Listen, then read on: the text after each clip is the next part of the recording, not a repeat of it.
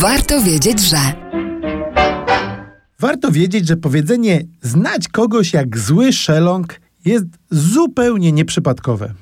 Przy okazji nie ma nic wspólnego z ludźmi o nazwisku Szelong, choć jest ich w Polsce według internetowych danych prawie 7 tysięcy. Nie wiem, który więc z tych 7 tysięcy szelongów ma dzień lepszy, a który gorszy, który jest dzisiaj zły, a który dobrotliwy. Znać kogoś jak zły szelong oznacza znać na wylot od podszewki, rozumieć doskonale jego skrywane tajemnice. Wszystko się wzięło od szelongów bitych w Rzeczypospolitej w okresie kryzysu monetarnego po potopie szwedzkim w XVII wieku.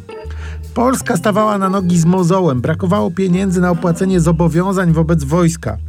Wtedy zarządca mennicy krakowskiej Tytus Liviusz Boratini wpadł na pomysł bicia monety z miedzi, która tylko formalnie będzie odpowiadała wartości srebrnego szelonga, czyli jednej trzeciej grosza.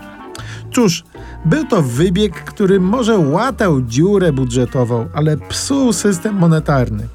Szybko tej praktyki zakazano, potem znowu ją wznowiono i znowu zakazano. W międzyczasie zalano jednak Polskę ogromną ilością miedzianych szelongów, zwanych od nazwiska pomysłodawcy boratynkami.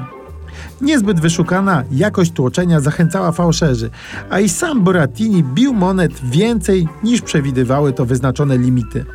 Cóż, dziurę budżetową w ten sposób załatano, ale ludzie, w tym żołnierze, szybko poznali zasady owego urzędowego fałszerstwa.